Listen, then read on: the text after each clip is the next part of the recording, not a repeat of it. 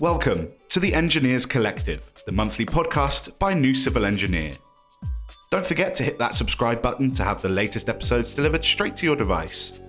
The Engineers Collective is powered by Bentley Systems.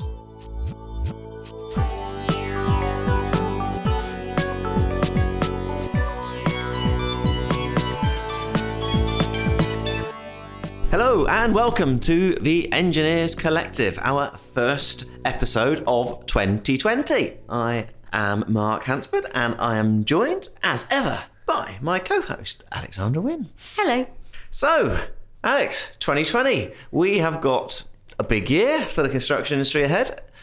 Since we've last been on air, if that's what one calls a podcast being on air, we've had a general election. We don't yet know exactly who might make up Boris Johnson's actual cabinet because the reshuffle is in the offing. We haven't yet had much strategy come forward because we are waiting on a budget. We know there's going to be Brexit, though. That's what Ah. I suppose has become a little firmer That's true. in light of the December election, I suppose. That's true. We are definitely leaving the EU, someone quite soon now, actually, aren't we? Um, in about four days' time, in fact. Um, does that mean Prime Minister Boris Johnson will be remotely interested in infrastructure schemes and infrastructure matters, or is he going to be spending the entire year and then some negotiating trade deals with the US, the EU, and everyone else in the world? Yeah, it does feel like a sort of national dust settling moment, doesn't it? A little bit, yeah. I can't see, despite, and I support all the wise industry heads out there and industry bodies who are saying infrastructure schemes are crucially important. And, and yes, they are. But is that what Boris Johnson's thinking right now? Hmm, it's tricky. I suppose we know there's going to be a budget in a couple of months' time, but there's a sort of sit on your hands and wait and see moment going on with that in that respect. I guess there's the operational maintenance money still flowing as normal. That's maybe the emphasis for people, the focus area, sort of business as usual if they can focus on that for now. The strategic stuff, the future of motorways in the UK, what's the best way to make them more resilient, expand them, that's still a question to be answered.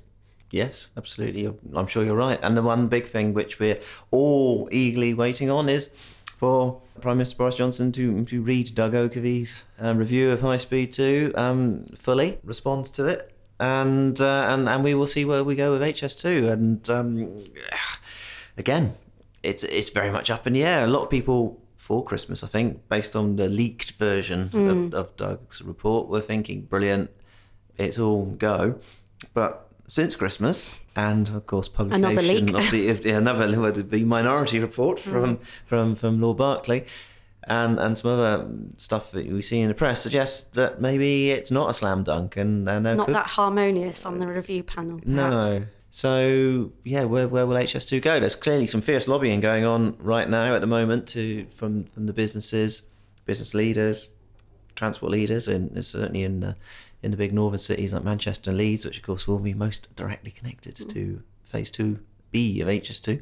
Still waiting to hear. Talking of lobbying, I mean, there's also lobbying, perhaps to a smaller degree, on the size of their loudspeaker, but the wildlife trusts are concerned about the ecology again. It's there's still it feels like a project in its early germination rather than something that's been going on for many years and actually operational in the ground. It's it's a strange one. It is. It's almost like every time it's back to back to square one, isn't it? It's, it's like a Groundhog Day thing. You can never really get out of planning. Mm. Talking mm. of Groundhog Day, not so much getting out of planning, but Groundhog Day. Crossrail is on the way, we think. Yes. Yeah. Coming not this year, No. but next year. Yes, unfortunately, 2020 is not really going to be a year for Crossrail, is it? As uh, year for many big delivery no, items. opening in 2021, we we hope. Um, that's what they're now promised. So yeah, t- Crossrail, a year of getting on with. Yeah. Um, Testing really starting to ramp up soon. It'll be interesting to see how well that goes. Maybe we need to look abroad. Maybe Yeah. abroad is going to be the, the, the, the year for the for the for the big project delivery. Um, but even that's a bit tricky, isn't it? Where are we going there? Australia. We um, we are writing about this month in terms of their infrastructure projects they have got planned there. And there's a, a question asked. You could ask a question: Is it the right time to be talking about infrastructure In Australia. In Australia, as is as it obviously battles the wildfires. Well, if we're all serious about net zero and climate change effects and putting that absolutely central to any of the engineering projects that go on around the world, it does seem to beg the question climate change effects first, infrastructure second. Is that not the priority? Again, it's one of those, it's like we've talked about before, Grenfell in recent times, Polcevera. These moments feel like a big wake up call. It, it, it's an opportunity for engineers to speak a bit more loudly, more collectively, I suppose, about how modern and visionary and clever they are in their work. Absolutely, and I'd urge everyone to read our interview with Paul McCormick in um, in this month's issue, um, because clearly they there is a great desire to say business as usual. We, you know, we still need these infrastructure schemes. We still need great engineers um, from the UK and around the world to come help us deliver them. Um, but your point is spot on, isn't it? There's a really interesting question. A lot of these projects they're doing, they're road projects actually. They're in a nation which we know is still quite keen on the fossil fuel. They are roads that should be driven on by petrol and diesel cars. So is there a yeah? There's a there is an interesting question to be asked mm. about. You know, have they got the right projects? But yeah. you know, that's... I suppose it's going to be really difficult for everyone to really work out keeping a flow of an industry going and keeping the money coming in, the projects going, but finding that tipping point where everything is being done with real future view in mind. I, it's it's an interesting time. Mm. I mean, close to home, of course, Heathrow will put its development consent order in at the end of this year. That's something that will happen this year as a, in a sort of major project. For people who maybe don't know what that means? What are the implications of a development well, consent is, order? Yeah, so yes, yeah, so that, that is its official planning application to the planning inspectorate, who will who will decide. UK government it. planning UK inspectorate. planning inspectorate. They will have eighteen months to consider it. It's, it's a fixed time, and then government very speedy as always. Very speedy, but certainly speedier than it's been in the past. Yeah. it doesn't sound speedy, does it? But Not it's that's speedy apparently. Um, layperson perhaps, no. but you know can, can be forgiven for yes. thinking it is yeah. a longer so gestation period. So that you know that goes in. That really does start to start the ball rolling. And of course, you know the question that does get asked quite a lot is around that net zero issue: is can you even justify building runway expansion in the UK or anywhere mm. um, in the light of net zero? We will be talking to um, expansion director Phil Wilbraham um, shortly, and we'll ask him that very question. Let's bring in Phil now. This podcast is brought to you in association with Bentley Systems. Valued for their depth, breadth, and scalability, Bentley software solutions can help you gain insight from the data you create and coordinate, improve decisions, and achieve better business outcomes. With digital technology changing the way the world lives, it's time to apply digital technology on infrastructure projects to close the productivity gap with other industries. Your organization may already be going digital, but if it's struggling to embrace change or realize the benefits of digital technologies, Bentley invites you to gauge your organization's progress by taking one of our Going Digital assessments. Work with a partner you can trust and accelerate your pace of possible by going digital with Bentley at bentley.com forward slash going digital. This month's guest is Phil Wilbraham, Heathrow Airport's Expansion Programme Director, with, of course, responsibility for new projects including the third runway. Having overseen the completion of Terminal 5 and delivery of Terminal 2 at the airport, if anyone can oversee this big project, Phil can. An accomplished civil engineer, Phil previously worked for TPS Consult, DHV, and Mott MacDonald as well. And today he also co chairs Constructing Excellence. Well, welcome, Phil. Um, great to have you with us. It's fantastic to be here and great to be part of this podcast uh, so early into in 2020. Absolutely. And, and what, well, 2020, here we are. What an exciting year. Quite an exciting year for Heathrow, possibly. Lots going on.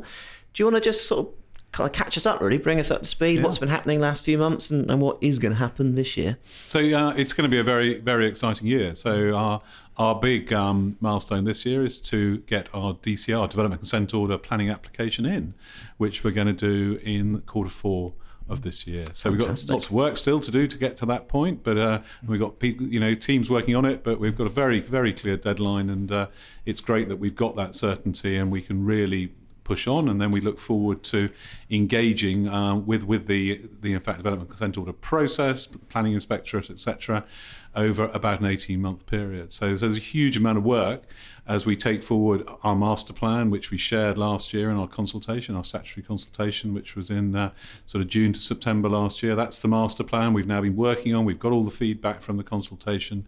We've we've worked on that master plan. We'll we'll go through another master plan gateway this year, and then we'll be ready with all the documentation that goes with these DCO applications to for quarter four uh, this year. Great.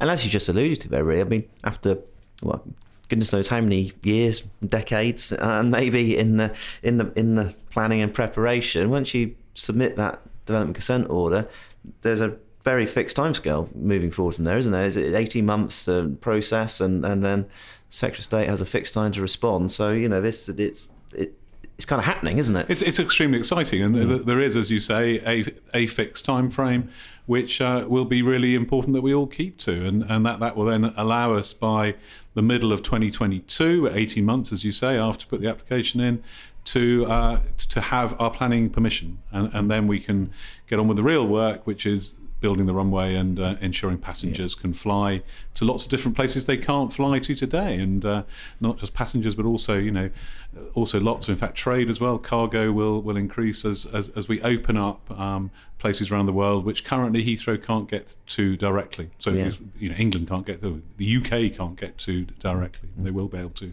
in the future. Brilliant. Um, and as, and so as you say, moving into a development consent order process means you now know pretty much what you want to build and how you want to build it. So how has it changed over the last year or so as you've done these consultations? Are any kind of significant changes that, that people are going to see? You're, you're still you're still building over the M25, aren't you? And things like that. So so the main. Um, the main pieces are still the same. So the runway is still three and a half kilometres long. As you say, the motorway uh, will be moved and lowered so the runway can go over the top. Where we've been working really hard is round the boundary, actually. So we're working with all our local communities and, and, and stakeholders and local councils to ensure that we're doing the right things with the local roads and, and, and, and, and, and, and ultimately things like that, such that the local community becomes part of this. So an awful lot of the feedback has been around the edges, if you like, rather than what's in the middle of the airport. Yep. So you're not going to see great changes, but there are minor changes to where roads go, junctions are, uh, where the, you know we're going to put car parks, things like this. So uh, there are some some changes which are really important to certain local communities. But actually, the main bulk of what we want to do has been fixed now for a while. That the runway three and a half kilometres long to the northwest, and, and that position is is is fixed, and we will continue you know, in that location. But yeah, and we'll continue, of course, to work mm. with our local communities and, and to ensure that we get all these things right because it's really important. It's done, you know, well, and and we, you know, people who live around Heathrow can carry on going to school, going to work, etc. As we get into this, just as as, as important as we can continue to run, um, you know, Heathrow while we expand Heathrow. Okay, and so and so then, yeah. So talking about doing it well, I guess that moves us neatly on to how you're going to deliver it, how you're going to procure it. Um, again, you've you've been very open and you've done a lot of market engagement or, already. Um, I know um, around how you are going to deliver this thing differently, which is, after all, a pretty sizable construction project. You know, in a reasonably congested part of West London. So, uh, so you're still seeking to use the, the, the, principles in, embodied in the in the ICE's Project 13 movement, I, I gather, and, and so how are you yeah how are you developing the procurement ideas? Yep. So so there's lots and lots of work going on, and we're going to do regional market engagement uh, and also looking at particular topics. So that's how the market engagement will develop from the the um, the large market engagement event we held in Birmingham uh, in September last year. So so we'll be going regionally, looking at, at, at particular topics, the topics that are going to come first, like you know the earthworks, the roads, the rivers, the the, the runway, etc. And you're absolutely right. How we want to do it is based on the principles of Project 13. We're using those principles to, to, to, to develop our model, but, but the principles of Project 13 are deeply embedded in what Heathrow expansion is going to be. And, and we are one of the early adopters of Project 13 and continue to be so, continue to be fully engaged in that process. And we're learning as we go, learning off, you know, there are, you know, the other projects that are involved and, and, and the other clients are involved in, in Project 13. The, the other thing is that we, we also have been developing our off-site logistics hub. So if you think of modern methods of construction, So, the how we want to do this, we're very keen that uh, components of Heathrow expansion are made in factories, and those components are brought to our hubs. There'll be four hubs around four of the regions of the UK, where we will then bring together components, do some, in fact, pre assembly in the hub, and then deliver to Heathrow very efficiently just in time. So the hub process is is very exciting. We're we're out to tender at the moment, and there are still 18 locations in in the competition, and we'll be announcing the four winners. Uh, later on this year, so so that will be, and that will again will will really be a statement of intent that we're going to do this differently, and modern, and modern methods of construction are going to come right to the fore.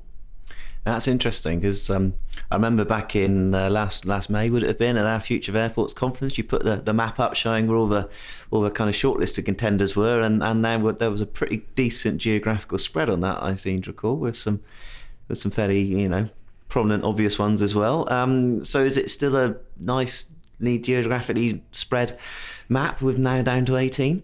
There is a good spread around you know all the countries and the regions of the UK, and there's a competition going on, uh, which we will you know look at shortly and and start to decide.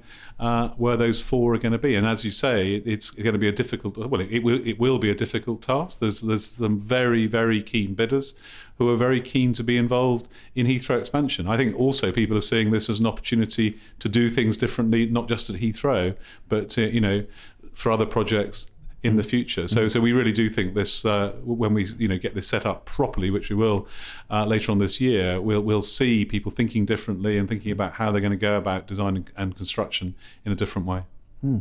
Um, any top tips for any of those 18 listening right now? No top tips at all. No, there are 18 in there, and there are still 18, and we're going through a, a, a process to ensure we get the right answer. Excellent.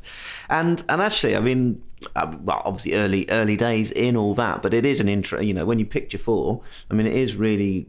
You know, it, as you touched on it there, it really is an opportunity to really kind of kickstart that whole modern methods of construction thinking, um, proper factory thinking. You know, not as someone described to me um, earlier today that um, there's a you know there's a difference between a you know a production factory and a and a, and a shed.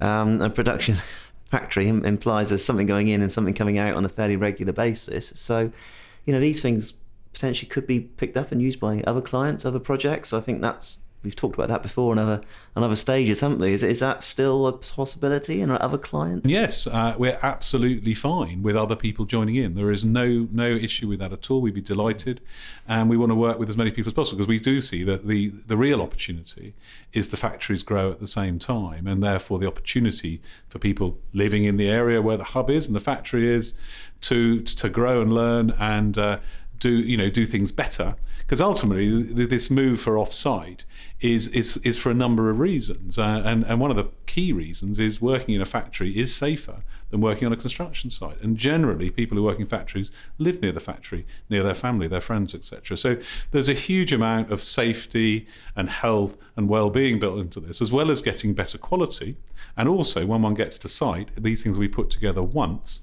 mm. and so there won't be so much waste, and ultimately productivity will improve. So, so there's a real golden thread of good opportunity here, which I think we, with the with the size of Heathrow expansion, we can prove this uh, many many times over, and and I, I absolutely hope others will will come and join us at the hubs. Yeah, I mean, and I don't think you can underplay, can you, the importance of that taking the, the travel bit out of the, the, the workforce in, in the construction industry. As we all know, it's a massive contributor to the to the big mental health issues that affect the construction industry today. So I guess yeah, anything that's starting them starting seriously starting the wheel turning on on on that has got to be supported. Yeah, I, I, mean, we can completely support that. The more we can do to ensure there are jobs for local people where they want the jobs and they haven't got to travel on a Sunday night or early on a Monday morning and then, then on a Friday evening or whatever.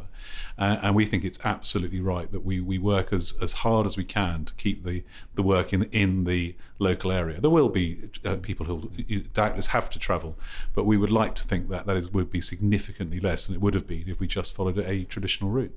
I suppose one thing that's emerged since you started the third runway project, or even, I suppose, restarted it, is the net zero debate. How has that impacted the project and your work? And I suppose, particularly, um, or perhaps more to the point, how is the supply chain and engineering sector going to going to help you make the expansion as low carbon as possible?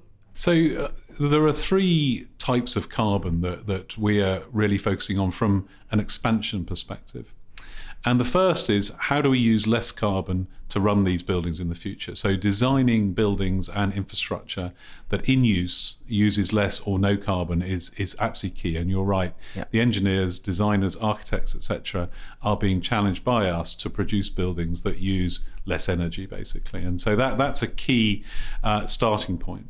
And then uh, what's actually what, what are these buildings and infrastructure actually built out? So how can we reduce the carbon embedded in the materials, basically? So how can we reduce the carbon in the concrete, in the steel? And, and we're challenging again designers, but also manufacturers and contractors to, to, to find ways to reduce the amount of carbon that is in these materials that we've used for years and years and years. And there's some great research going on, uh, you know, in, in a number of places, which we, we will use as we challenge the industry to reduce the amount of carbon that's actually embedded.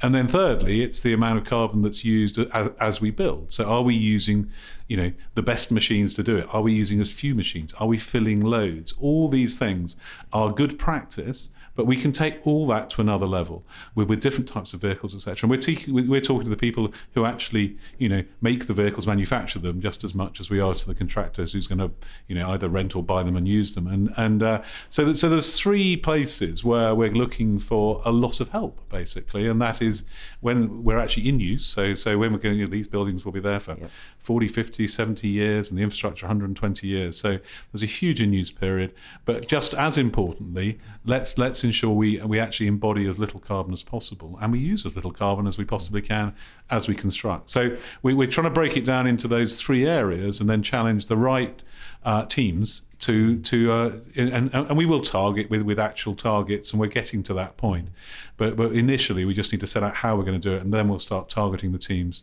on you know percentage reductions etc Look, brilliant, and and clearly to be encouraged.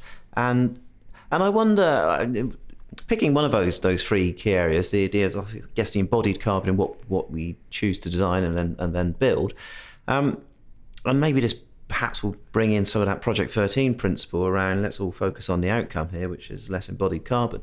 Well, it often comes up that uh, when you talk to designers, certainly, is you know how can we design lower carbon structures um, when the standards say you know big factors of safety, etc., etc., which tends to involve you know having bigger beams, bigger columns, bigger everything you actually need in, in serviceability. So, were you as a as a as a Project 13 intelligent client, were, is are those the sort of conversations you'll be willing to have with with designers We- and uh, to to really kind of rethink the extent to to the principles we're designing to? Definitely. So, so we, we absolutely, in some places, need to go back to first principles because, uh, and you say, concrete beams are sometimes made the way they are because it's easy to, to have a particular shape.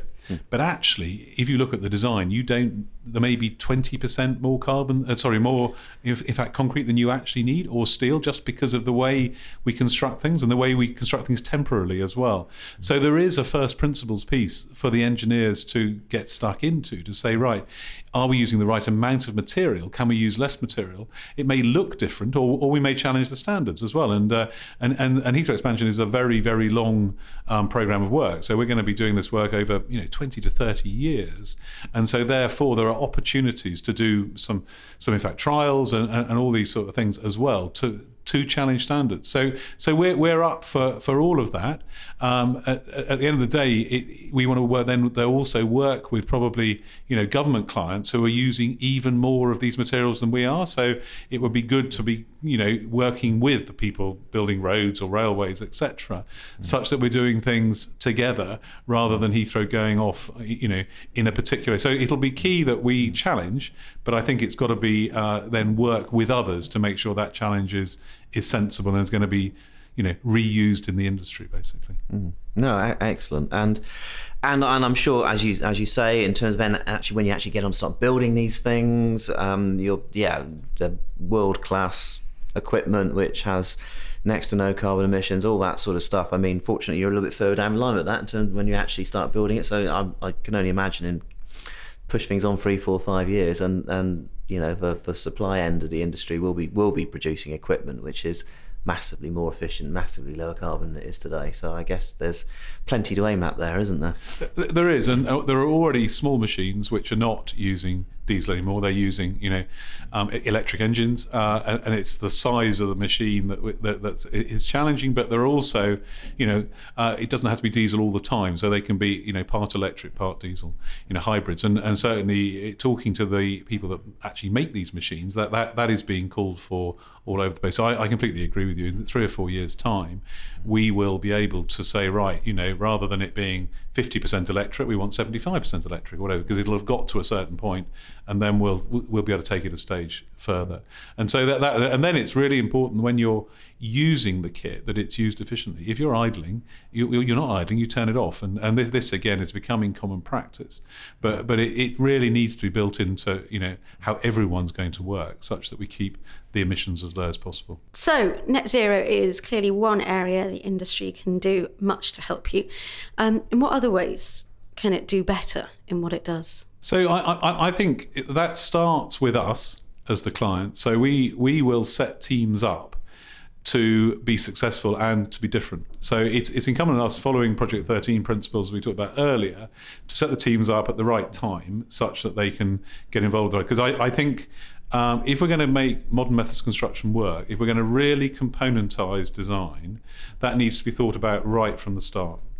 So traditionally, doing things off-site with us at Heathrow uh, has been introduced as we've been going through the process. There's been a traditional design, and then somebody has said, well, why don't we do this differently, do it off site? So, what you then do is design it again, and then you do it off site, which is fine. But this time, what I want to do is do it completely up front. So if I'm an engineer sitting in a you know design office, I want those engineers to be thinking about how am I going to componentize my design early. Therefore, I've got to think about what components are available. So rather than create something from scratch, there's effectively a catalogue of components saying, right, as we build up our design, we're going to use that catalogue of components because we know there are factories near Heathrow's hubs that can make those components or will you know will be able to make those components. So there's a mindset shift for design engineers, for architects, and and people in the first stage of this work to think about how it's going to be done differently. So and then there's a whole process that follows through because then there's also um, it's not just the engineers, but people are going to buy this as well because it, it, won't be then a traditional buy through a first year. Some of it will, but there'll be other things we want to buy in bulk from factories, and we do this already with steel and with sand and gravel and you know cement, the sort of bulk materials. But there's more we can do in that space so that we we actually buy maybe you know space in a factory or components from a factory, and then those components or space are used by you know our engineers and, and, and companies that are going, to get involved. So so that to me is a massive opportunity for people to think about this differently, get involved early, and, and come with solutions that are going to hopefully be you know catalyzed by the fact that we've got these hubs. Because the idea of the hubs early is that it changes thinking. It's not not, not just something that's it, it will change people's thinking so they can be used really efficiently. Mm. And who's helping you with some of that stuff? Are there you know industry um, bodies. I'm, I suppose I'm thinking things like the, the, the, the core innovation hub, things like that. Are, are they are, are, are things out there which is going to help us make this mindset change? So, so we um, are, uh, you know, working with a number of industry bodies. So, uh, we work with Constructing Excellence, um, who we work with, in fact, I3P, the uh, Infrastructure in- Industry Innovation Portal. Uh, we are certainly liaising with the Construction Innovation Hub. So we're working with BRE, particularly in, in there. So uh, there are all, all sorts of areas where we're either working actively or we're sharing ideas because because Heathrow we're always keen to to share because what we don't want to be doing is going off and doing something and then the industry is moving in a, in a, in a different direction. So part of it's actual work to to improve it, and, and part of it then is sharing to give us confidence that we're going in the right direction. But but we're tied into to all of those areas and we'll continue to be so as we see the industry moving relatively quickly at the moment, and and we want to be part of that. Cool.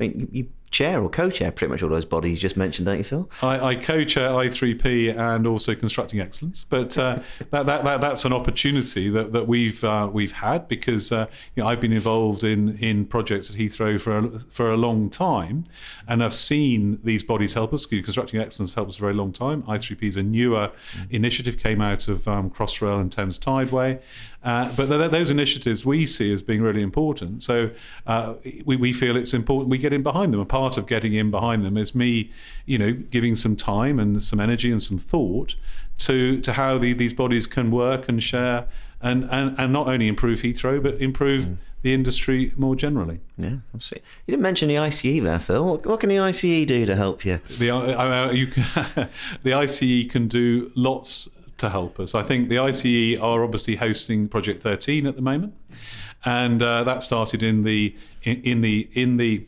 in the infrastructure client group.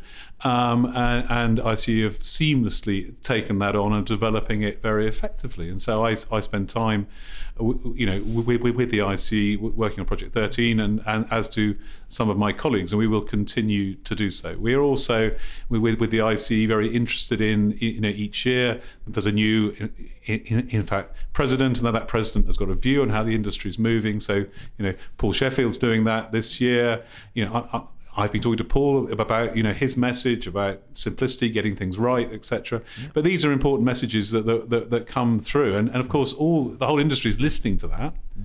We work with a lot of the industry, so we, we can get joined up through these yeah. things. Yeah, absolutely. Well, feels like we're heading in the right direction. Are you confident, Phil? Is 2020 going to be the year for Heathrow? 2020 is a really, really important year. Our planning application is going in. They're all important years, but it is important, and, and it's another huge step forward for the expansion of Heathrow, which is such an important project program for the UK so we can connect the whole of the UK to global growth which is what we want to do enable people and goods to travel to and from places they want to go to around the world brilliant well wish you luck, Phil. Congratulations on what you've done achieved so far, and let's hope, yeah, that DCO goes in and goes through quickly. Thank you very much. Thanks for joining us. Well, that is um, the first episode of the Engineers Collective for 2020, um, brought to you in association with Bentley Systems. Um, thank you all for listening, and we shall be back with the next episode next month. Until then, thank you for listening.